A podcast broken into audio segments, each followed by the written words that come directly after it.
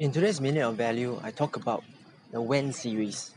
So a lot of people talk about when should I do this, when is the right time.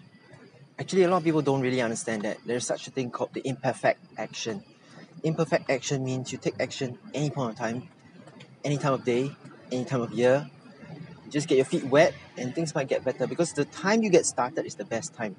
The time you don't get started is the time where nothing will ever happen starting today to learn something that you don't know about, you've never heard about, or you've always been curious about, especially because you have time on your hand, is one of the most powerful things that you can ever experience.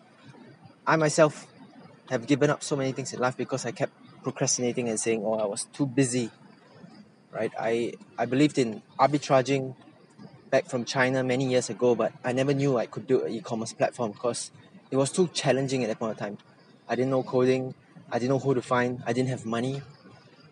Then came along Alibaba, then came along Lazada. So if I had thought about that, my imperfect action could have led me somewhere further. I hope you cherish that today.